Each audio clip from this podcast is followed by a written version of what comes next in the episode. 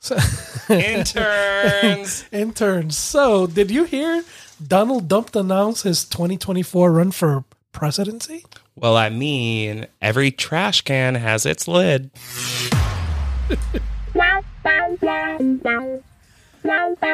Welcome to Gay Talk 2.0, the ultimate podcast for your dose of dish.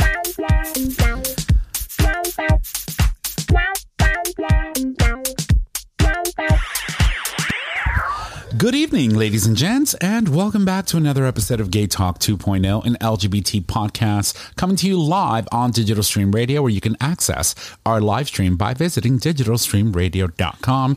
That, of course, is the audio live stream. If you are a Patreon, you can actually get the video version of our show uh, so that you can enjoy us live and in color.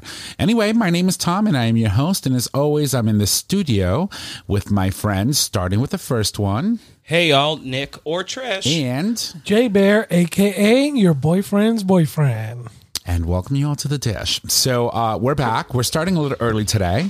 I figured we were all in studio. We were all caught up. We had everything done. I was like, y'all just want to go because I really don't want to sit around for another half hour and do like you know more shots. I mean, I mean, we And could have. smoke and do more shots. Yeah. and We'll be right back. No. Jay, she on fire today. Um, no, but we are back. There's a lot of things that have happened in the last uh, 72 hours. Um, whew, Lord have mercy. Uh, but first and foremost, before you know we move into anything, I just want to quick roundtable. How are my boys? How are you, Mister Nick? How you doing? I'm okay. She had a moment today. She had a camera moment today. You want to talk about that? okay, yeah, sure. Um, so I found out that um, we were invited. The, my job was invited to speak at uh, ribbon cutting, but it was not me. It was my boss. Right. But he is out of country, and so I was CC'd on an email asking me to be there, and I said, "Oh yeah, sure, I'll come." And then I read more of the email after I responded, and it said giving remarks, and I was like, uh, wait, uh, uh, okay. So I ended up giving remarks with like our mayor and the president of the chamber, and it was fine. It went well, but like I was just not like mentally in that place. Right. But she famous now. Yay! It was weird. I mean, I had like three big like cameras pointing at me, plus like other like cameras to take photos. That doesn't count. Whatever. it's it's it's no different than being in here. You do it in here every Wednesday. yeah. So Have a camera in your face every Wednesday. Look, look, look. Let me put it right on your face. I literally walked in there and I was like, so Bruno, who works for uh, Market said. New Haven, who no ran- one talks about Bruno. um, he was like, I looked at him. I was like, this is going to be like short. Like I'm saying like two paragraphs. That's it. And he was like, perfect. It needs to be short. I was like, great. Okay. And then I was about to start and I looked at him and I was like, I don't know if it's nerves or what, but I have dry mouth. And he's handed me this thing that I guess he gets at like in the uh, toothpaste aisle. And it like helps you when you talk publicly because Right. it gives you like Saliva it starts draining. I popped that shit in my mouth. I got up there. I was like, "Oh my god, I didn't miss one word." Like, thank you, Bruno. can we can we have effect. some of that? Maybe I I need to, you know. Well, and then I was leaving work, and I was like, "Why was I nervous? I do this all the time, but it's different when you're in front of a bunch of people, right?" Right, right. yeah, I think Plus, you know, you're also speaking uh, in front of a bunch of people that you ordinarily don't know. And also, they made me go after the mayor. Uh, oh, Lord have mercy. Come on. of course. Mayor Elicker of New Haven. And you knew it was going to be televised. I think that that yeah, kind of so, puts so, it a so I get up there. I'm like, "Thank you, mayor. There she is. this is what I got." There she is. And how are you, Jay? Not bad, not bad. Uh, a little bruised up. Got Yes. into a little fender bender last week. Yeah, she's she's So- feeling it. so I'm She's feeling it. I'm- She's a little hurting. Yeah. She's even drinking water. Water. I mean, she's on water, which is sad. yeah, But, water uh, and but we asp- understand. aspirins, but wasn't major. I mean, as far as vehicle damage and stuff, it was on a company vehicle. But um, a few days after, I started feeling all the aches and pains. So I'm dealing with that now. But hopefully, hopefully, you know, it's nothing So- serious, Yeah, and yeah. you'll be able to to recover and you know Absolutely. not walk in here halfway bent over yeah. like you're looking to get banged. Uh-huh. So Yeah, got banged then, not the way I wanted.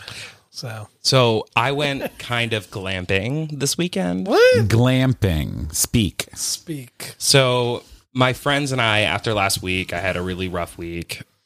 We decided we wanted to go away, so we rented a cabin in the woods.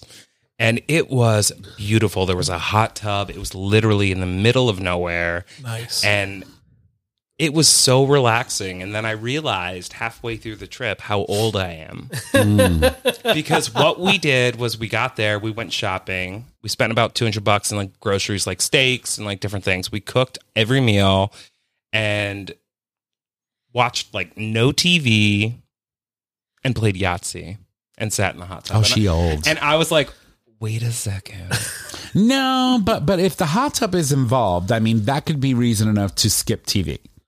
Right? Like I could see myself No, I know, but, like. I was like, just I'm not going to pay I, for it. I only packed sweatpants and sweatshirts. Like, I'm old. You're in a cabin in the middle of the woods with a hot tub. What else do you need besides Nothing. like sweatpants? it was and- amazing. That's awesome. like, it was uh, such a great time. It was amazing. I'm good. I'm glad. I'm glad that you have fun. Mm-hmm. Where where you go, Vermont? No, we went to Colebrook, Connecticut. Oh, not you didn't even leave the state. Nope. I mean, we basically did. We basically did. It was like I For mean, you, it- maybe. it is. It is boonies. Yeah. I mean, it is boony Boonieville. it was beautiful. I was like, oh, okay. Boonies meaning like way outside of like civilization. So that's basically what we mean by that. Um, wow. But that sounds like fun. I, I, um, my mom's birthday was yesterday. So happy birthday, mama. We love you. Uh, my real mother. um, and, um, so she wanted to, um, Gamble. gamble. So I took her to the casino. I went to Foxwoods and, um, we went to two different bingo sessions. Wait, did you win? No. I never win in casinos. Never. But did your mom? No, she won 50 bucks. Okay. Hey. So I'll take it. she was like, I, I need 62. And I look up to the board. I'm like, Ma, it's on the board. Like, get ready to yell bingo. And we're thinking, oh my gosh, she just won. Because each game is a $1,000 if you win, right? And except for the specials. And we didn't realize we were playing a special. So she ended up winning 100 bucks. She didn't know that. She thought it was a hundred. She thought it was a thousand. So when the guy comes over and hands her 50 bucks, she's like, what's this? Um and he goes like you won the special with someone else so we split the money. It was a hundred dollars so you get 50 and they get 50 she was like she was so like bummed that it wasn't the one thousand dollars. Uh but we'll definitely go back. Now that i know that they're doing bingo there um you know and the payouts are like huge. So one of the specials Wait, but then you tried to leave. and then I tried to leave, and but I'm, I'm not done yet. Hold on. So, so one of the specials there. So you you the first game. It's it's a what they call a progression game. So you play one game first, and then you play the second game on the same paper. And so the first game was like worth three hundred bucks, and then the second game, if you make the letter, so in this case was the letter L, in fifteen numbers or less. While they're calling it, you win sixty-five thousand dollars Oh shit. if you win it with 20 numbers or less, it goes down to like $15,000 and then if nobody wins it with the 15 or less, then you go for the for the consolation prize of a 1000 for the game. And I'm thinking to myself like holy shit, you can win $65,000 if you would be lucky enough to do an L with, you know, 15 numbers or less. It was insane. And then, you Your know, we mom go to leave. t- like took your card. oh no, I mean she had her own. No, I'm saying like if you had won fifteen or less, she would have been like, "That's fine." Oh no, she would have given me her card if she won because she doesn't want to put that onto her. So she's like, "You pay the taxes." she ain't stupid. Yeah. Okay. Um, Mama knows. and then we went to leave. So we were in the casino from nine o'clock in the morning till twelve thirty midnight. Well, the next day, twelve thirty in the morning, and then it took me an hour to find my car. I got lost in the park in the garage. I could not find my car to save my life. I took a picture of the little sign that said, You're here. And I went here 20 times, and 20 times I missed my car. And then I found it. and I wasn't even drinking. So that's the crazy thing. But we had fun. And then yesterday we went over because her actual birthday was yesterday, the 15th. We went over her house. We had dinner. We, you know, sang happy birthday and did all that stuff. And we had a good time. So that was my, uh, my week in a nutshell since our last Thursday surprise show. Sweet. Yeah. And that was pretty much it. So we have a lot to cover. We have a lot to talk about. A lot of things have happened in the past week, but most importantly, I want to talk about the fact that this week is Transgender Awareness Week, and it's leading up to Trans uh, Transgender Day of Remembrance, which is on Sunday the twentieth. And the reason why we bring this up is obviously because um, the transgender community is a very, very important and integral part of our community, and the reason why we celebrate Trans Day of Remembrance is first and foremost to celebrate those transgender sister brothers and sisters that have died uh, violently at the hands of individuals who just took it upon themselves to end their lives. And so, you know, we use this awareness to bring awareness to the fact that the transgender community uh, typically is subject uh, to to violence more so than any other part of our community. Um, that exist, you know, within the the rainbow, and so, um, you know, I was thinking, okay, I, I know that I wanted to bring this forth and talk about it today, but I also wanted to say, okay, well, what can we do, right? What can you do if you're either, um, you know, you're an ally of the community or you're a member of our community and you want to support? What are things that you can do? And so I started looking online and I found about five different things that as an ally or as a community member you can do to help support, um, you know, the cause and to remember those that we've lost to violence. And um, so the first one is, you know, collect, uh, collect, connect uh, with your local LGBTQ plus centers and take part in any events that they may have. Um, for us, here, that would be the New Haven Pride Center. Uh, in your community, it might be called something else, but I'm sure that, you know, in whatever area that you're in, um, there has to be some sort of center that's you know within proximity to where you are that may be observing, uh, and they may also be having things that are being done online um, that you could you know participate in and and you know take advantage of the fact that you could also learn something from the community. Yeah, I think it's also really important to note that there are many forms of donation, but really, if you think about it, service, voice, or gift, share your voice, share your opinion. Mm-hmm. Put it out there to your friends and family when you know if there's a center that needs support, whether it's their food pantry or their co closet. There are a lot of homeless trans youth that mm-hmm. need support, and that includes clothing and food. So if you can't give money, but you can donate a jacket and a donate, I don't know, a can of cannellini beans, it doesn't matter. Right. All of it makes a difference. It really does. Right. And then you can also donate your time. Like there are people that would at at these centers that need support and help. Right. And, you know, um, another thing that you can do, number two on the list, is um, spread the word about, you know, Transgender Day of Remembrance. You know, if you know that it is coming up, share it on your social media. You know, let your friends know, hey, this is happening. Would you be interested in, you know, learning some more? Walk with me. Let's go together. You know, take a group, take your family. Um, you can learn a lot, you know, from um, from doing um, and participating in a lot of the events that are going to be happening over the course of this week and up until Sunday. Uh, and then, you know, as Nick mentioned, um, number. Did I mention number one? Yes. Number two. Uh, oh, number two. Sorry. If you have questions about the community, visit a reliable source page. Make sure that if you're trying to learn about the community, that you go and visit sources that are um, that that have and done the work. For example, you can go to the HRC, um, the, the Human Rights Campaign. You can do. Uh, GLAAD has a lot of great information on, um, you know, transgender folks and and that part of our community that you can learn from. Um, and then there's also donating, as you mentioned. There's a lot of different things that you can donate to. Um, find a cause that supports, you know, transgender people, transgender youth, and donate.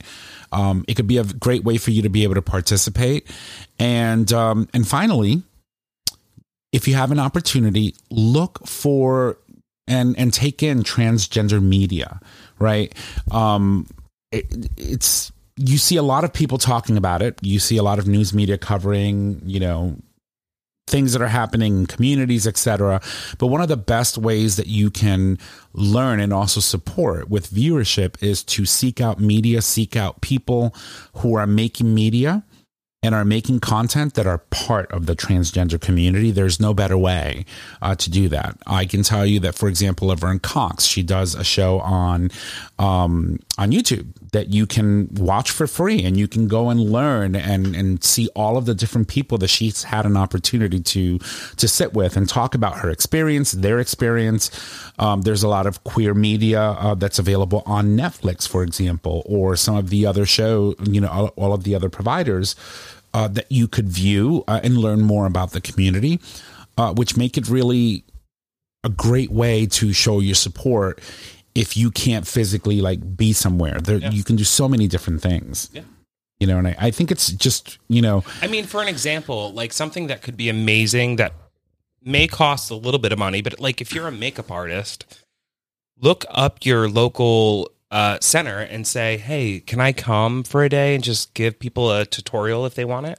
that would be amazing, right? Amazing, and, and they would feel so loved and welcomed and just, you know, themselves. I mean, li- like just think out of the box. There are ways to support outside of giving money. If you can't do that, obviously money is the number one thing you want to do, right?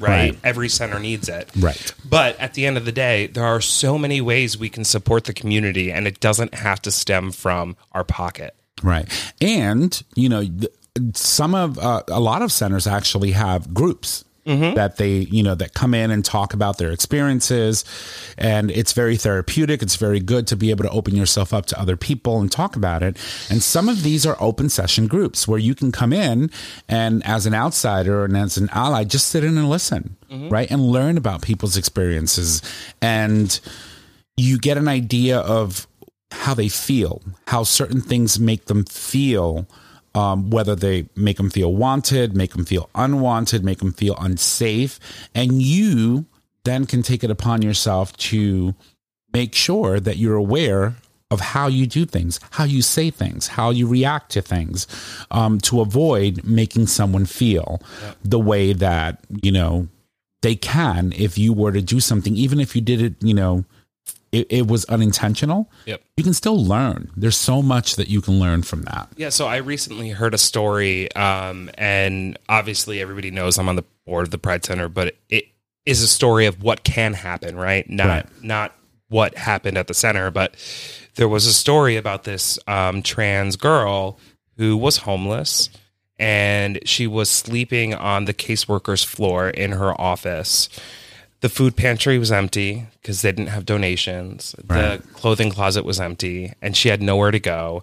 And the caseworker was working hard to find her like a shelter, but she just couldn't. You know what I mean? So little things like just showing up and saying, hey, you know what? Here's some food, here's a jacket. And if you feel comfortable, why don't you stay at my place for tonight until we find somewhere for you to go? Right. Right. And that that's important. And so one of the things, one of the challenges, um, and this is true not only for transgender youth, but youth in general, is that when someone is underage and they're seeking for a place to stay, uh, there's a lot of hoops and a Oh, lot of yes, restrictions from different states and areas um, that prevent services, community services, from assisting them in a way that they can provide shelter, right? Um, and so, if you are an individual that has a home and can welcome someone in temporarily while they find um, some sort of you know safe space for them Or to if be you're in, a community center or a homeless shelter that can save a few beds, a few safe beds. Right. Like that's it. Right. And and that's the other thing too. Like I, I think that one of the things that that we need to be doing as a society and as a community is understanding that there are complexities that exist uh, for gay youth and trans youth that are not necessarily experienced by other homeless uh, groups and that require a certain criteria or certain type of space for them to feel safe. And I think that we need to work with government in our state to ensure that if we have facilities, that facilities have spaces, designated spaces for um, certain types of individuals, and especially those in our community. Do you remember when I was doing that leadership program in New Haven? Like, oh my God, this was like pre COVID, like right before COVID. Oh my god, I don't remember anything prior to COVID. Well, part of it was a six month program, and part of the program was we had to partner with another nonprofit and help them out with a project. right. And one of the nonprofits was a homeless shelter out of uh, Milford or Orange. I can't remember at this point. But they were pitching their idea. And my first question was, How many beds do you have for the LGBTQ plus community? Right. And they were like, We can't say that we have any safe current beds for the community, but it's something that we are dedicated to and working on. Right. And while I didn't choose that charity to work with, their response, I was proud of them. And now they do. And they have been working on it. Right. And I feel like that should be an initiative for any homeless shelter, especially youth homeless shelters throughout the country. Right. Right. And I'm not talking about like, hey, listen, you need to segregate your population. But again, with our community comes certain complexities that don't exist.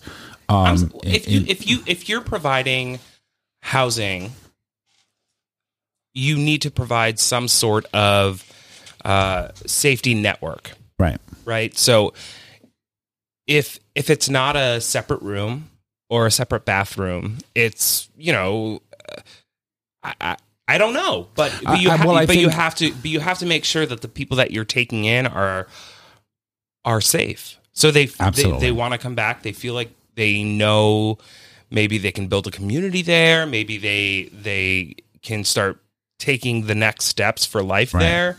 But like Right. I mean, it's important to create a safe environment You for know- all people. for me it's like I, I i've lived in shelters right i mean I- think i've discussed i've talked about this before you know my- my father um was very abusive my biological father uh, towards my mother and on numerous occasions we fled and we had to go into these you know emergency shelters and just live uh in in, in a room my mother myself my brother and one room, right? And we had to figure out how we fit in that dynamic. And so, from experience, I can tell you that one of the worst feelings that you get is walking into a room of strangers and not knowing where you're going to, you know, um, fall. your head. Lay your head where no one is going to steal your stuff, take your belongings, or try to do something to you. Um, and and it's it's very alarming. It's very um, disturbing to think that even in spaces that are meant to keep someone from having to sleep in the elements, that this could happen. Right? I mean, I think all of this is to say, you know, there are so many ways to give, Right. and you can choose whatever charity you want, but the trans community, the LGBTQ plus community, if you give, you don't have to just give money. Give Right. money when you can, give your time when you can, provide a voice when you can. And honestly, all those things will make a huge difference. They will. They will. And it's it's I agree. It's important. So um to all of our fallen sisters in our in the trans community um, you know, may they rest in peace. Um, you know, it's something that we grapple with every day. Violence against transgender women still happens at an alarming rate.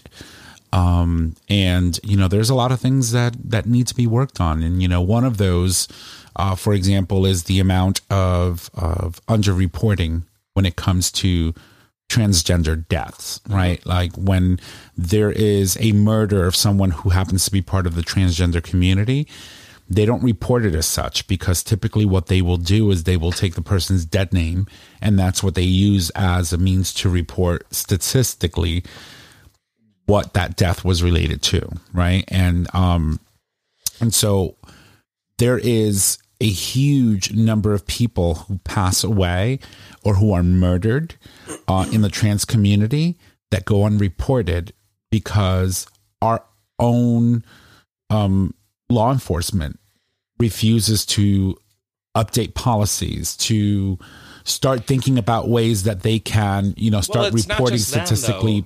It's you know, I mean, you have And the law. I mean, yeah, you we're have, talking you have about- states that are now allowing people to take a third gender take or or regender and redefine themselves legally. And Right. when you do that, then you know uh, our police force can't say, "Oh no, this was Mike. It wasn't whomever." Right. You know what I mean? Like th- one of the biggest issues is the fact that our states don't allow people to really identify in some cases who they are and so their identification is what is tied to their social that that is what it is. Their government and and the their challenges, government name, right? And Yeah. the challenges that that presents. You know, when you're walking through life as who you know you are now, but you can't seem to let this go, right? And everywhere you go, trying to fly on a plane, trying to, you know, get an identification, trying to show ID at a bar.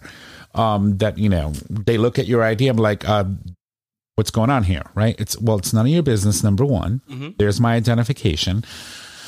Um, it, it's just, it's just, it's very rough, and so we, as a community, and people, allies, don't need to make it any harder than it already is. Um, so whenever you can, help, support, donate.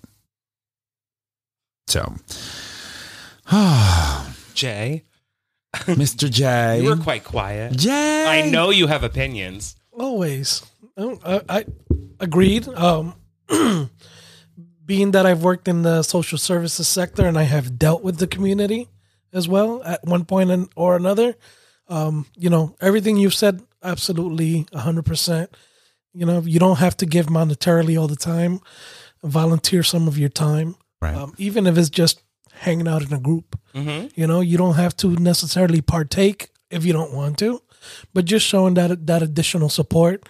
Um, and if you have a special skill, you know, you could teach financial literacy. Oh my god, amazing! Yes, Financial literacy to Right. especially the youth. Mm-hmm. A lot of us didn't learn that in school. or you if know? you're or if you're a lawyer Yeah. and you feel like strongly about the center or or whatever it is go there and say hey can i donate Can my I legal donate? Yeah. legal services to Yeah. the center Yeah, and it's you know, again, people think you ask for donations, they automatically assume monetarily or food Right. or clothing, which is great. Mm-hmm. But there's a lot of other aspects that are needed, you know, and, and again, financial literacy, legal advice, medical advice, you know, how to how to navigate the legal system, how, How to set up a bank account. how to set up a bank account, stuff like Right. that. That when you're looking at youth, you know, we didn't learn this. We didn't learn this as kids, and and unless you had parents that were well, uh, you know, that that knew the the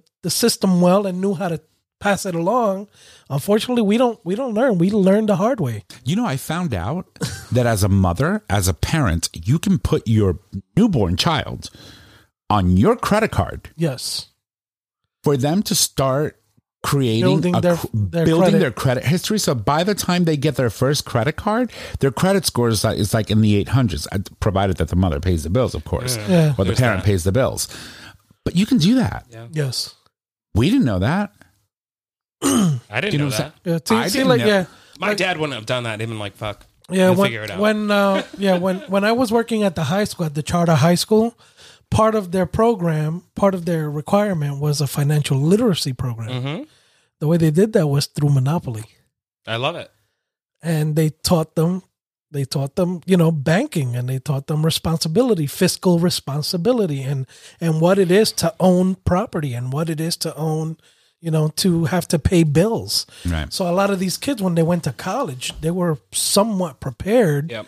for expenses that they weren't expecting Right. You know because when when i went to college you know like oh yeah you need to buy this book it's $250 i was like what the fuck I was like, I ain't got that kind uh, of money. the- yeah, I can barely pay the bills. What do you mean two fifty for a book? Right. You know what I mean? And and that was in the heyday of fucking uh, uh, uh, uh, Amazon. That was when you could buy your books. Right. And you know the thing, you know the, the the crazy thing is that, you know, a lot of people when you apply for FAFSA, right? And that's the, the Yeah.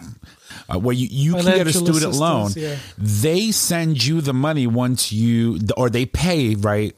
The money once you provide a, a, a passing grade. Yes. And then what often happens is you get that money and you saying to yourself, okay, um, I have bills to pay, so I'm going to use this to pay bills. And then eventually, when I'm done with school, I'll start paying this back. Yep. Right? When you can take that chunk of money, just throw it right on your loan. You can immediately pay, like, you know, once you get your money, start paying off your loans with the money they're giving you. But most people can't do that because, as we know, it's very hard to have five courses to take, go to school full time, and maintain a full time job to be able to like pay your bills and, and have a place to live.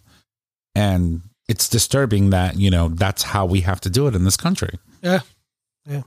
So, um, continuing on. On the subject of trans awareness, I wanted to quickly mention a story um, about two individuals, two transgender women uh, who were trans soldiers and are going to be retiring with a rare distinction. Uh, so we have two transgender soldiers at Fort Leonard Wood in Missouri are set to retire with a rare distinction. They transition fully while on active duty and will be honorably honorably honorably discharged with full pensions. Open transgender service in the military is becoming more uh, commonplace and accepted, but the members of those, um, but the number of those who are honor honorably, why am I having a hard time saying You'll that get word? there. Uh, discharged into full retirement and transitioning while on active duty remains low. Um, the defense secretary Ash Carter, who served under President Barack Obama, lifted the ban on open service by trans troops in 2016, but Dump reinstated it during his presidency, which is going to, um, which, uh, which it going into effect in 2019, President Joe Biden lifted the ban shortly after taking office in 2021 and I think it's great. So, uh, let's see here. Say we are forced to ask ourselves whether we want to deny who we are and serve in hopes that one day we things would change, or whether we should wait to serve entirely until. Um, it did change, and that's basically what uh, Army Staff Sergeant Ilaria Stanley, a trans woman uh, stationed at Fort Leonard Wood, um, who would retire in February, said to the press. Stanley and also Army Sergeant First Class Kinsey Maxfield, also a trans woman, both participated in Fort Leonard Wood's Retiree Appreciation Day celebration last Thursday, um, with Maxfield being uh, eligible for retirement or planning on retirement officially as of the 31st of December. The two are part of a small growing group of uh, transitioned active duty individuals that will retire with full benefits once they do. And I think it's just fantastic that, um, you know, we get to see this. And it just makes me, makes me think about, um, some of the people that we've had, some of the guests that we've had. Like Lindsay, was it Lindsay? No, Lindsay Pembroke? No, it was, um, Who are you talking about? oh God. There was, we had a guest on the show, um, and she was in the Army Reserves, and I'm blanking, but she travels now and kind of teaches like what it looks like to transition in the army and how to handle it to those who don't quite understand it. I'm blanking on her name. Me too. Um, and I know, and I know him too. I know the name, and that's the sad. It was a long time ago. No, it was. It was. We've been I doing mean, this show for a long time. We're going on seven years in March Mhm. in four months. Isn't that crazy? It is time, everybody. no, no, no. Um. Uh, oh God. Oh, I know. I know. I know. Allison. Yes, Allison. Allison Hale. Hale. Yeah, thank you.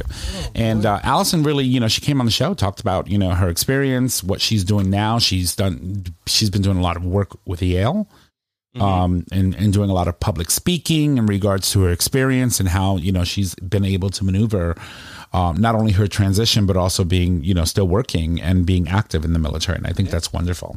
So, uh, congratulations to both of these ladies, and of course, Allison Hale as well. And um, we're going to move on.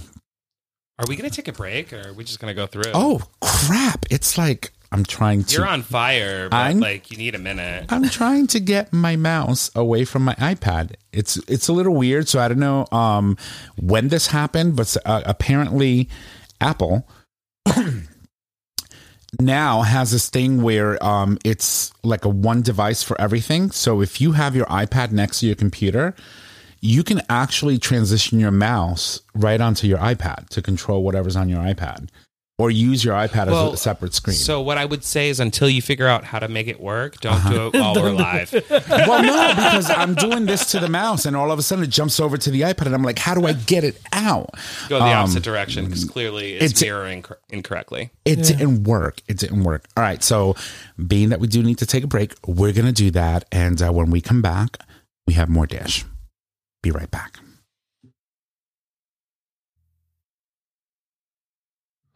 All right, we are back from the break, and uh, we're ready to jump into more dish. So, um, there's a lot of things, like we said, that are happening. But I'm going to toss it over to Jay because today's uh, this next story is is Jay's story. So, Jay, tell us what you've got.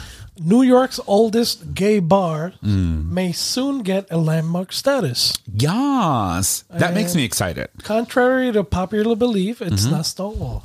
Right. Well, Stonewall is already a national landmark. yeah, but- right?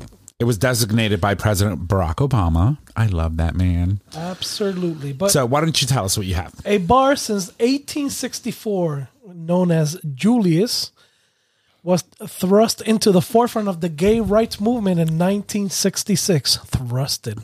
Right, what a literally. word, right? uh, well, it's choices are, are really uh, amazing when they choose the right words, right? Yeah. But think about it. That was that was three, Three years, years before um, the event of Stonewall, Yep. which is known by many as the catalyst for the modern um, liberation movement for the LGBTQ plus community. Yep. And uh, basically, activists staged a peaceful sip-in. A sipping. Yes, Something she would do. announcing they are homosexuals and asking to be served. Um, so it, it's great news, you know that that a lot of these we, can we expand on that? Asking to be served. Do we know why they were asking to be served? Well, let's see. Uh, I mean, I know. yeah, I, I know why. you know why? Well, I don't know. I didn't read the whole story yet. Well, no, no, no. So, no. um, I know that back in the '60s in New York, it was illegal to serve anyone that was considered to be mentally ill. And members of the community, whether you were transgender, Labeled, you were yeah. gay, they were labeled mentally ill, and therefore it was illegal to serve them alcohol in a bar. Hence the sipping. Continue. Oh boy. And so, located in the heart of Greenwich Village at West 10th Street and Waverly Place, um, is where Julius is located. The manager, Adam Garcia, said that being in the bar is like being inside a living museum. The stories, the storied history that has taken place there is on full display in photos on the wall. Uh, now, there's an effort to preserve the history with the with an official New York City landmark designation that is one step closer to reality for the legendary establishment. Which is great. Yeah, so I mean, it, it, it's awesome, and then they show some pictures on the. Um, There's a video. is it a video? Oh no, that's the Battle of Stonewall. okay. No, Um, but but you know, it's good in many ways because even though we currently have states that are initiating or introducing bills and legislation at the state levels that are you know pushing back on lgbtq plus rights pushing back on trans rights pushing back on so many things to see that you know we still have a movement that is pushing to recognize who we are as a community and recognize our safe spaces. These were places that we would go to. I mean, mm-hmm. I didn't go there in, in the 1860s. She was I wasn't even a sperm. Mm. I was there. Maybe. I'm a vampire. Um, Or a dinosaur, one of the two. Well, it's oh, also, she's oh, girl. nasty. it's also kind of cool because we have had the conversation on the show about how gay bars are kind of dying. right. Yes. Um, and following the pandemic, I know that we have lost a couple, we've gained some, but the reality is because in states like Connecticut, like New York, like California, um, people don't feel the need to have that space anymore. But the reality is, I th- I personally think making something a landmark and making something um, so historic is so important because the reality is we did need that space, We did. and and some people still feel they do. Right. Yeah, and and we tend to forget that you know not only is it just a social space, right, for you to gather with friends and and and people that are alike, but there's also been some great organizations that have been formed and have started that have their roots are based out of a great example, Partners in New Haven. Mm-hmm. That's where AIDS Project New Haven started in their basement. Yep. That's where their meeting started. Right. So you know that you you have to realize that sometimes a lot of this stuff isn't always mentioned in the articles. Right. When I was an intern at Actors Theater of Louisville, um, one of the first things Say I, that again. Actors Theater of Louisville, Louisville. uh, one of the first things I learned was we have production meetings weekly, but all the decisions will be made at the end of the day in the bar. You're right. Um, but but you know, and it's important to also note that uh, while um, you mentioned AIDS Project New Haven, it's an organization that still exists, but now it's called a place to nourish your health. Yes. Um, so, um, you know, we've seen transitions, we've seen uh, diff- changes in names, etc. But these great organizations that have done fantastic work in our community still exist, and it's Yep. it's amazing. I did not know that, um, you know, APNH as um, or AIDS Project New Haven, as it was known then, Then, yeah, started in the started- basement of yeah. Partners. Yeah, that's why their meetings first started. So That's crazy. y- You know, it's it's stuff like that that Just read the again, you know, you, you go to these bars, you hang out there for, you know, 10, 15, 20 years and you don't hear this stuff until years later, you know? Mm-hmm. Um and and and again, you know, we're talking 1966, 1864 She's a local leader now. local leader. so, um, Oh boy. so very quickly before Yep. we, we we expand more on this story. We were talking about earlier the fact that she was on tv and she was you know doing this ribbon cutting and blah whatnot and a friend of mine just sent me a text message and said oh my god she's famous. She's on tv and then so here is nick. I mean you guys can't see the picture but i can. And then the caption at the bottom says uh, news at 6 p.m so you know we're still recording while they're while she's becoming news. It says local leaders on hand to celebrate the opening of the luke uh brazier brasserie restaurant in new haven. And uh, and she's famous now but anyway She's a local leader, but she's the local fattest one in the picture. not at all you're so It's detrimental to yourself It's my face. They say the camera adds on weight. yeah well, it, does. definitely did. yeah that's not you it's the camera That's why you have a permanent filter. That's I'm- all right. I'll inform them about Facetune. That's that, that's that's why she literally pro- prohibits me from like focusing in on her during our broadcast. But um, anyway, we were talking. we about, were talking uh, yeah yeah. yeah but uh, again you know it, it's great you know landmarks like this that who knows how many organizations or how many people even met there Right. you know just just to get those ideas out and, and get these uh, grassroots organizations started back then and we're talking 1800s and 1900s where the laws back then were very very strict and and again you know you weren't met with kind words Right. you know you weren't asked to leave you were beat the hell out of the With police establishment batons and yeah. yeah, yeah And so- bats. yeah exactly Right. so um, it states here that the city's landmarks and preservation committee held a public hearing on Monday, where many spoke about uh, why the Greenwich Village mainstay should be recognized. For now, I the bar think- waits for Adam as an already plan. Uh, but Adam is already planning the celebration. Right. I just think that the entire Greenwich Village, at least the, the West Greenwich Village, should just be a national landmark. The whole thing. I mean, it has Down been to the- rainbow. down to the pier. day. like uh, let's Down let's, to the pier. all of it every single nook and cranny i mean let's take the castro in in san francisco and let's take the greenwich village in new york and just declare them national monuments the whole thing and then that makes it so that everyone that lives in the greenwich village that owns property there are now tax exempt because it's a national monument obviously you can't make changes to your buildings unless you go through a commissioning or zoning board but that's the trade-off um, but it, it would be great, don't you think? Can you imagine the whole Greenwich Village being a national monument? I'm still dealing with being a local leader. Oh, I can't with him. I Oh, can't. I can't. I can't. Um, no, but it's, that's that's wonderful Yeah, news. that's awesome news, and and you know it's places that like this that you know that aren't always in the limelight, that aren't always in the news, that also need recognition. You know, I want to go to Julius now. Shall we have a road trip, girls? yeah, absolutely. We should go into the city. it's been It's a been while. bit. Well, no, not for me, but for you. Yeah, no, it's it's been a long time. The last time you guys were in the city, you saw boobs, and they weren't mine. Yes. but they were also not, you know, they Yeah. they were lesbian boobs. So Jess Brannis. oh my god, I love Jess. Um, all right, so um, we've got one more thing that we want to cover uh, to you today, and it was actually breaking news today.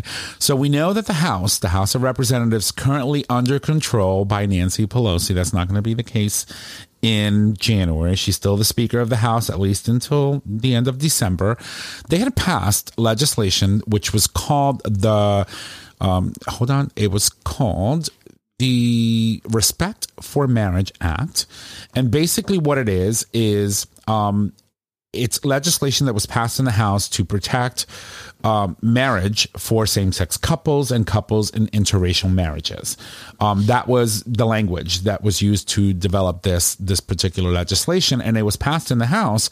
And then it was supposed to go to the Senate, and where this type of legislation would require 60 votes right because it's it's what, what they consider something that is it requires what they call a filibuster right you need 60 majority you need three not a filibuster. A filibuster is different. well you- you can filibuster You can filibuster. Right. It requires a conversation. it, uh, well it requires the majority of of the house three fourths of the house to agree to pass the legislation and a filibuster would hold it up. Right. So they they weren't sure at that point in time, then in July, if they had all the necessary votes in the Senate, right? Because we have two chambers. We have the lower chamber, which is the House, the upper chamber, which is the Senate. So what they did was is they said we're going to postpone the vote in the Senate until after the midterm elections. Well, elections are gone. Elections happened, and We have the votes. we have the votes. So the the Senate actually took what was called a procedural vote today. Basically, it's just a test to see if they have all the votes they need, and they actually got 62 votes to move this into what they call now a process of of um, discussion. Right? They bring it to the floor. They start discussing you know, proposing amendments, etc. But they got 62 votes, which means that 12 Republicans signed on to bring this to the point where now it can actually be discussed on the floor. I think we also need to take a moment and honor the Republicans who voted for the bill. Well, for the bill to move forward. Right. So that was Roy Blunt from Missouri, Mm-hmm. Richard Burr, North Carolina, Shelley Moore Mm-hmm. of West Virginia, or Shelley Moore Cap, Cap, Capito of West Virginia, Susan Collins of Maine, Joni Ernst, Ernst of Ernst, Iowa, yeah. Mm-hmm. Cynthia Lu- Lummis of Wyoming, Lisa Murkowski of, Of Alaska, Alaska. Rob Portman of Ohio, Mitt Romney of Utah, Mm-hmm. Dan Sullivan of Alaska, Thom Tillis of North Carolina, and Todd Young of Indiana. So, interestingly enough, while all of this was happening and while we were waiting for news as to whether or not this was going to hit the floor, the Church of Latter day Saints, which is predominantly the Mormon church, Which is, yeah. came out in support of this bill, in support of marriage equality, as long as it didn't force them to do things that would go against their faith. And in essence, okay, you, we support marriage equality, just don't force us to do it in our church. Well, I mean, there Sort are of, plenty of, but there are still plenty of churches where, Right. while, while it's legal in America, you can't go. They they won't Right. let you marry there. But they wanted these are some of the uh, the amendments that they're proposing that they're going to discuss now that this bill is going to hit the floor in the Senate before they approve it and bring it, you know, make it law, and then they go through the reconciliation process, which means that once they work out all the kinks and they work out all of these requests, which I'm about to read to you now, the next step is called what they what, what it's a process called reconciliation. So they take the bill that was passed in the House and they take the bill that would potentially pass in the Senate and they reconcile both bills to make sure that the language matches. Right. And once they do that, the bill is passed and then it can move to the president for signature and obviously for adoption and, and making it law. So here's some of the things that they proposed that they wanted to make sure that was, you know, included in the bill. Um, it would need to protect all religious liberties and conscience protections under constitutional and federal law for you know religious institutions. It would also have to make sure that nonprofit nonprofit religious organizations um, wouldn't have to be required to provide services facilities or goods for celebration of these marriages it would protect the tax exempt status for religious groups not affected um, by this legislation for refusing to um, provide services to same sex couples or or couples that happen to be interracial.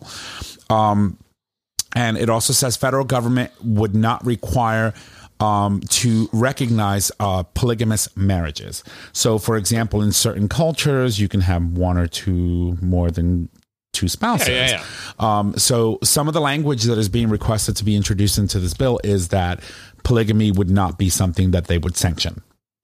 At you know, from a lawful perspective, they still would want to make sure that that remains unlawful. Um, you know, it's a small price to pay, and I think that's what got these these twelve senators on board um, to bring this bill to the floor. But this is amazing news. The fact that all we have to do now is let this play out on the floor, have, let them have their little discussions. And hope. They vote, and before you know it, we have a bill on the president's desk for signature to make it law. And that circumvents all of this conversation that we've been having about the impending doom on marriage equality and the decision that was made at the Supreme Court because it was decided on the same principles and merits that Roe v. Wade was. And we already have a justice that that openly said, you know, marriage equality, uh, the right to contraception, all of these should have been something that the court should have never decided or had had an opinion on. And and so we know that if someone would sue and eventually one of these cases ended up at the Supreme Court, they would rule to overrule marriage equality.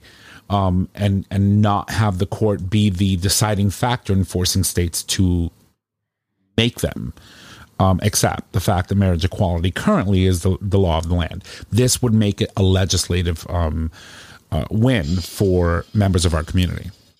You all right over there, girl? Sorry. So, so now that we have that news, how do you feel about that? I mean, I feel good. Um, I we've been talking about it ever since Roe Roe v. Wade. Um, How you know And the, Dobbs. the Senate and the House need to make it law, um, and the fact that they can potentially do it because it wasn't a red wave; it was a rainbow wave, um, is pretty amazing. Uh, pretty excited. What do they And the- call it? The lavender wave. No, lavender ceiling. Lavender ceiling. I'm calling it the rainbow wave. okay. because it wasn't a red wave like we thought it was going Right. to be. Um, so we had a lot of people break the lavender ceiling, Right. and we had a rainbow wave. Right. Nice. And you know, I just want to point out that in, in nature, rainbows. I mean, waves aren't red. But also, too, you know, hearing a representative or, or senator from Ohio say we've we've shown here through this le- legislation that these rights can coexist. Religious freedom on one hand and LGBTQ plus rights on the other hand. It is my hope that with these changes that we have made today, we have all now agreed to and can pass this legislation, which is just amazing to just hear some a Republican from Ohio Right. almost it it sounds like they're trying to work together Right. for for at least human rights. Although they're- they're still assholes. Oh yeah, 100%. There always will be. I mean, you know, I'm conflicted with Susan Collins because you know this bitch wanted to take our fucking you know um, healthcare away for people on on the Affordable Care Act, and if it wasn't for John McCain. uh, Um, you know, thumbs down during that whole procedural vote, um, which killed the bill that would have made Obamacare, or as it is known, the official name, the Affordable Care Act. You know, they would have overturned it um, you know, some of these assholes would have gotten away with that if it wasn't for John McCain. And you know, when you think about Lisa Murkowski, they might they might thresh or they might how would I say hover on the on the line of yes, I'm a Republican, but I'm I'm somewhat you know supportive of certain things. Her and and Lisa Murkowski and and uh, what's her face from um, from Maine. Um, oh God, I can't even say her name. Susan Collins. Um, you know they've done some shady shit um, for for for the American people and also for our community. So you know it's like I hope that this is you on, on, on the path of doing right by others. But I want to go back to what you said, right? Hearing somebody say that we can coexist. That's all we've ever wanted, right? I want to be able to be me and you be you.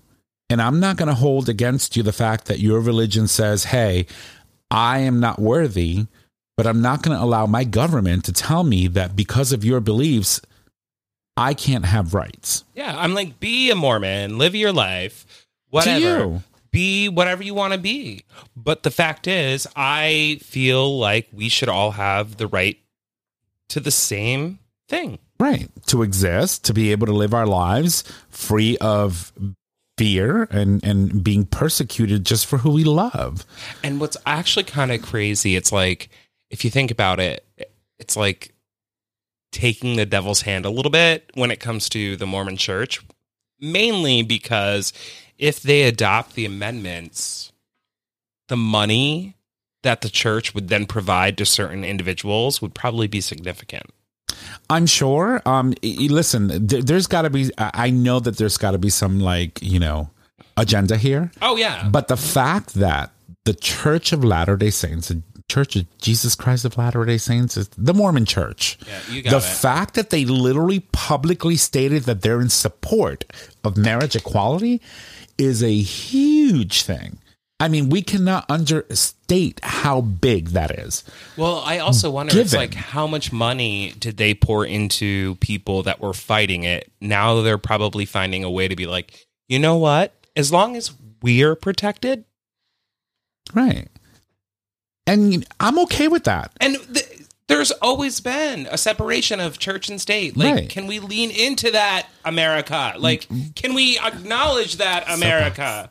Like, Soapbox. it's fucking time that we Soapbox. acknowledge it. Soapbox. Like, but I- I think that's what they're doing. They're acknowledging something. They're like, just make Right. sure that we're protected and that our rights are protected with the separation of church and state, right. and then do what you need to do for the American people. Right. And now only if the Catholic Church would come out and do the same. You know, it's sad that, you know, They've been so like wishy washy and back and forth about. about a lot of things, you know, but you know, and you know what pisses me off the most about the whole thing with the Catholic Church and their stance on marriage equality and their stance on our community, period, no, Tom, tell us. Is the fact that, um, you know, here we are having all these fucking assholes who are being brainwashed into thinking that fucking drag queens are going to be raping and molesting our children, and therefore we can't have story time with drag queens when statistically speaking, your children are a lot safer in the company of drag queens than they are in fucking bishops and people and clergy from the fucking church, the Catholic Church. Yeah, not to make light of it, but like, let's think about it logically. You know how long it would take them to get all that off to do anything to your kids? I mean, A long time. that's a lot to take off. Um, but but that that's not the point. The point is, it's like, when was the last time you heard of a drag queen molesting a child? Well, when was the last time you went to a drag show and didn't have fun? It's always fun. It's always a great time. But seriously, like, tell me, I want someone to send me proof, evidence of a drag queen molesting a child. When was the last time? I can't think of not one instance, but I can tell you and I can count. I don't even have enough fingers to count how many times someone in the clergy, someone in the in the Catholic Church, a priest, someone that that serves in that capacity or in a capacity to be in a church has molested children. Countless times. And the church hides that shit. I don't want to hear it. I really don't. But anyway, it's about the good news. It's about the fact that we're one step closer to making sure marriage equality is truly legislatively the law of the land. So, Absolutely. hallelujah. You all right over there, Jay? Yes, I just wanted to um Expand. no, not expand. This is a different story, but Oh, but she's a got something. A story that you brought up uh last show, and it wasn't even a story. It was a statement you made, and I just wanted to thank you for terminating your Twitter accounts because I'm actually reading uh right just uh, recently Elon Musk joins an anti-LGBTQ plus libs of TikTok to mock one of their fired employees. Yeah. So They fired 50% of their fifty staff. percent of their staffs. It's insane. So uh, I guess they were mocking uh, one employee who had gone on to uh, voice her opinion about how unfairly they were treated. Right. And, And, the fact that they were fired. Exactly. Yeah, no, I uh, So- terminated both Twitter accounts. I was like, there's there's no Good call on your part Yeah. because you could see exactly what shit's going on. With Yeah, this. there's just no room, um, or at least there's there's no place for a show like ours, um, who is an LGBTQ show to be sh- to be participating or supporting a platform that doesn't allow for, um, you know, safe conversations and safe spaces for us to be able to express ourselves, um, in a sense that won't then, you know, be sanctioned by the owner of Twitter for people to come and attack and not have it be considered hate speech or none of that. It's just ridiculous. And I was just like, you know, we don't we don't have time for it. And so I closed the Twitter accounts. All of them. yes, I did. I But you're welcome. now. You're welcome. Um, all right, so we're an hour in. It's been an amazing show. A lot of information. We covered a lot today. I deleted my Twitter. I'm proud of you. Done. I, I already closed it. Yeah. It's done. Yeah. Um your account's been deactivated. Yeah, you got 30 days to, you know, decide whether you want to change your mind, but as long as Elon Musk is there, I was like, fuck you. Cuz you know what? Now that Tweedledump has announced that he's running for president, I can guarantee you within the next 30 days he'll be back on the platform. Cuz I mean, honestly, his other platform, the one that he opened, tanked and Uh, it's tanking. it's tanking like crazy and poor Devin Nunes left the fucking Senate to go run that shit. Remember Devin Nunes? No. He's one of the senators that was, you know, like against impeaching Trump back in the day when when that happened, the first impeachment. Yeah. Anyway, it's tanking, and that makes me happy. Just like his, you know, his whole career in life. Anyway, um, I think we should wrap it up. So I'm going to toss it over to my to my good friend Trish over here, aka Nick, aka um, local leader, Local to uh, give us Mama Kim's minute. All right, everybody. Here's Mama Kim's minute. Number one, trans woman who who won election shares heartwarming interaction with mother of trans son. Number two, Tina Nieto wins a divisive victory as the next Words are important, not divisive, Monterey County Sheriff. decisive. Got it. Number three, four Supreme Court justices attended a celebration of a powerful anti LGBTQ legal group. Hmm, I wonder who those could be. Let me see. Amy Coney Barrett. I'm pretty sure that what's his name, Clarence Thomas, was there. I am pretty sure that Neil Gorsuch was there. And who's the other asshole that overturned Brett Bro- Kavanaugh. Brett Kavanaugh? And one more. There's one more because remember, there's five of them. There's one more. There, Alito? Alito. Thank you. Fuck you, all of you. Every single one of you. Um, but anyway, um, thank you for sharing Mama Kim's Minute with us today. Yes. I'm going to toss it over to our homeboy. All right, on Thinking- this day. Oh, no, that's the oh wrong boy, song. wrong guy.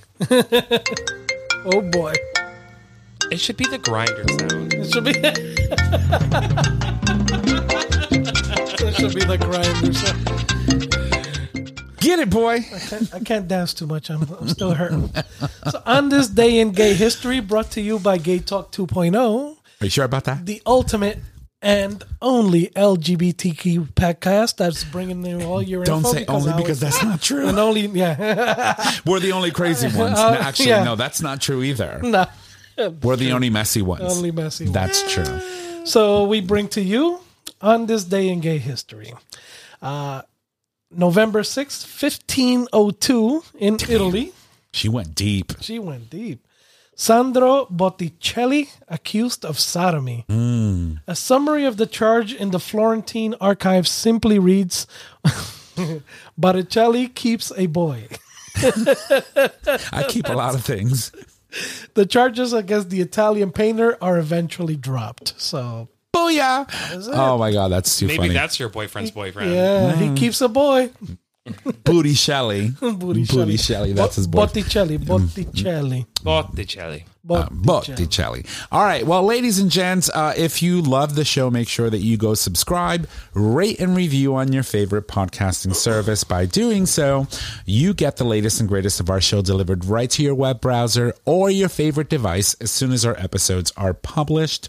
You can also support us on Patreon, which allows you, our listeners, to support the show with a monetary donation. Oh, which can be in any denomination of a dollar or more. What the fuck am I doing in the video? We can do, we can do, we can do. Oh boy. Um, anyway, um, and we love you for it. So uh, thank you so much. And uh, Jay, Next week, we wish wish you all a very happy Thanksgiving. We are going to be taking it off as we enjoy time with our family and friends right. and loved ones. And uh, we wish you guys the best, and we are thankful for you, our audience. always, always, and always. two of you. Eat a lot of All turkey. two of you. Eat a lot of everything. Celebrate any which way you can and any Yep. which way you want. Yep. And we love you all. Trish. Oh wait, no, it's me. No. Wrong button. Thank you, Nick. All right, everybody, get the future method today. Each time you clean out with water or enemas, delicate tissues are harmed and cells are damaged, increasing chances of injury and or STDs. This first of its kind doctor developed formula gently cleanses before you play without hurting your bum. Visit futuremethod.com to purchase your life-changing bum cleanser today. Yes, Queen. Happy holidays. Absolutely. And as always, it is time to put a ring on it Wh- Why are we putting a ring on it? because that's what I do. What, uh, what what's the ring for? Oh For god, do you not remember For this? support. For support. Oh, the cock ring. Cock okay, ring. gotcha. Gotcha. Okay. It, it's all coming back to me now. It's, like pissing into the wind. It's all coming back. Whoosh. And as always, our show is available on our website, gaytalk20.com, under audio podcast. It is also available as a free download on Apple Podcast, Google Podcast, and Stitcher Radio. All right. You can find us on social media Facebook, Gay Talk 2.0, Instagram, Gay Talk 2.0, email at gaytalk2.0 at gaytalk20.com. I didn't say Twitter because you can't find us there, Tom. Um, we didn't record that second half. Of course we didn't. I'm kidding. Oh, boy. anyway, uh, if you need to reach out to us, just head on over to our website. Click on the down, uh, click on the contact us tab located at the top of the, of the web browser. Intern. Uh, there you can leave comments, suggest topics, submit a question for the cast or an individual host. And uh, you can also call us. Our phone number is 334 Gay Talk. And if you need all those digits, it is uh, 334 429 8255. Don't forget that we do stream live every Wednesday at some point throughout the day. And you can access that live stream every Wednesday by visiting digitalstreamradio.com. We love you all. Thank you. And uh, y'all have a good night. Bye.